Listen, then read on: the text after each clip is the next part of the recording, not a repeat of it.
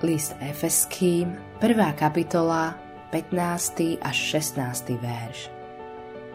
Preto i ja, keď som počul o vašej viere v Pána Ježiša a o láske ku všetkým svätým, neprestávam ďakovať za vás a rozpomínať sa na vás v modlitbách.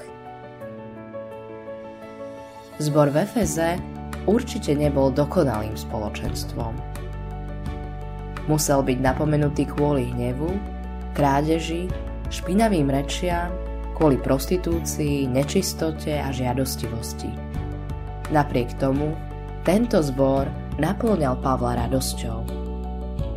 Je veľa ľudí, ktorí zabúdajú ďakovať za svoj zbor.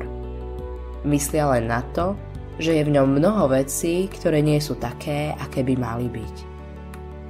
Preto sa vo svojich príhovoroch a rozhovoroch zameriavajú v prvom rade na tieto veci.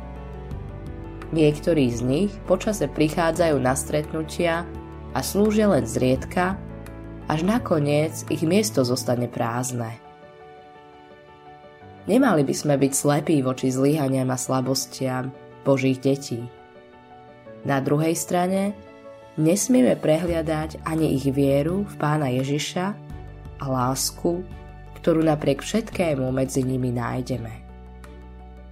Existuje mnoho detí, ktorých rodičia odradili od účasti na zhromaždeniach tým, že negatívne hovorili o iných. Naše slová o iných môžu mať dlhodobé následky. Pavol napomína svojich priateľov, aby sa vyrovnali so svojím hriechom a žili svätý život. Zároveň im však hovorí, že neprestane za nich ďakovať. Podľa neho je cirkev Božím dielom.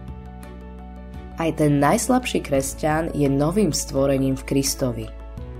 Napriek tomu, že zo svojich vzájomných vzťahov ešte neodstránili hriech, stále sa milujú, pretože ich spája Kristova láska.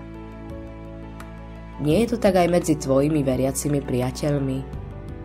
Ste úplne odlišní, ale viera v Ježiša z vás robí jedno. Čím by si bol bez viery v Ježiša a spoločenstva s tými, ktorí mu patria? Necítiš niekedy prúd láskavosti, ktorý prechádza tvojim srdcom, keď si v spoločenstve Božieho ľudu? Nie je to ako vnútorný hlas, ktorý ti vraví, že patríš k hriešnikom, ktorí sú zachránení milosťou?